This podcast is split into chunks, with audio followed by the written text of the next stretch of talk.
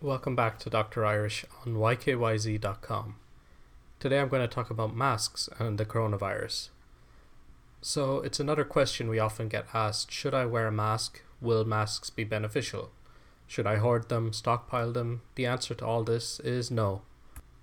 There's a myth out there that says the mask can help you protect yourself against coronavirus. Unfortunately, this is not true. So, by mask, I'm talking about the surgical mask, the one we often see people wearing, you know, in China or in congested places. You see, the reason clinicians wear masks is to prevent someone else from getting sick, to prevent someone else from catching their germs. This would obviously be done, for example, in surgery. In that instance, the mask would limit the amount of air that's being breathed onto the person who's being operated on, and they don't need the excessive air from outside that could compromise their wounds or whatever.